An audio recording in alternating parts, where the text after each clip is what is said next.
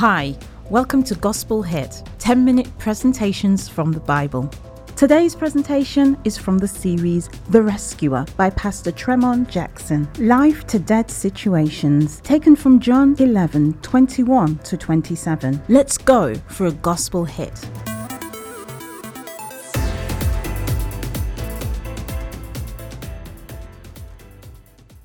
Have you ever had a loved one who was sick?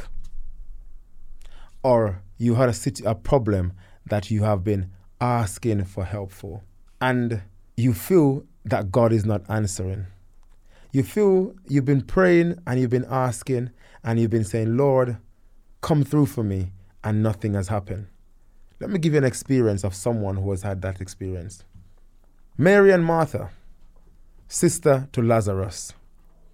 One songwriter says, Mary and Martha watched their brother die. They waited for Jesus. He did not come, and they wondered why. Lazarus was now sick, on his deathbed, about to die. They sent a message to Jesus, saying, Come, your beloved friend is sick.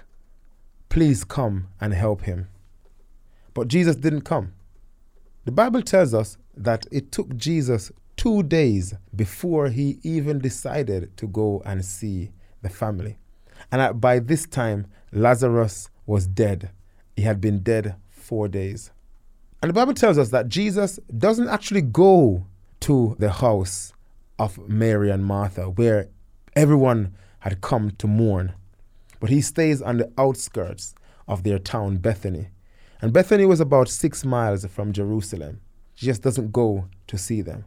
But what he does, he sends a message to Martha to say, I am here. And Martha comes running to Jesus and says, Lord, if you had been here, my brother would not have died.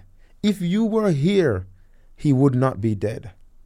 And Martha is demonstrating faith in Jesus because she knows that Jesus can heal. And she knew that Jesus, if he had been there, he would have healed her. And she's asking, and she's saying, why didn't you come? But here is what she goes on to say. She says, even now though, I know that if you ask God anything, he will give it to you. Faith.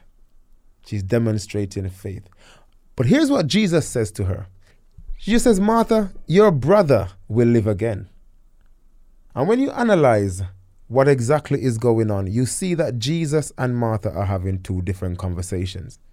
See, Martha is talking about a resurrection in the future. But what Jesus is trying to say to Martha is that he can resurrect now. And what he goes on to say is, I am the resurrection and the life. I can give life. Martha is looking at her dead brother, her brother who she sent a message. The phone call went in. The telegram went forward. The text message was sent out to Jesus, but he did not reply. And Martha is looking at that circumstance and is saying, Lord, I know that you can still do something, but I don't know if you can do it now. But Jesus is saying, yes, I can do it now. I am the resurrection and the life, Jesus says. You see, in John chapter 1, verse 4, the Bible says that Jesus had life in him. In him was life, and that life was the light of the world. In him was life original. In him was life unborrowed. In him was life underived. Didn't come from anywhere. He had the life within himself. Because John chapter 5 verse 26 tells us that as the Father had life in himself, so also he is giving life to the Son to have life in him also. So you see, Jesus is looking at Martha. So here's what Jesus says. I am the resurrection and the life. I have power to resurrect, and I have power to give life. And he says to her, he says, whoever believes in me, whoever has faith in me, though that person was dead, maybe spiritually dead, or maybe dead in a circumstance, or maybe feels dead in their circumstance, I have power to give life. And whosoever lives and believes in him will never, ever, ever die. And he says to her, do you believe this, Martha? And to the question that Jesus asks, Martha answers, I believe that you are the Christ, or you are the Messiah. I believe it, the Son of God that is to come into the world. And friends, I want to say that Martha is still oblivious to what Jesus is trying to say to her. But unlike Martha, who is going through the experience, you and I have their experience as an example to the resurrecting power of Jesus. So maybe you're going through a grieving experience. You're mourning the loss of a loved one, or you're going through a situation where you have prayed and you've called on God. And like our beloved sisters, there is no answer. And you're praying and you're fasting. Maybe you're asking God for a breakthrough, and that has not yet come. I want to tell you that God has not forgotten you. You see, Isaiah chapter 59, verse 15 says, "Can a woman forget her child, her nursing child, that she should not have compassion on her son?" God says, yes, they may forget, but I will never forget you. So Jesus led Martha down a path to build her faith, to the point where she declared his divine sonship, that he is the Son of God.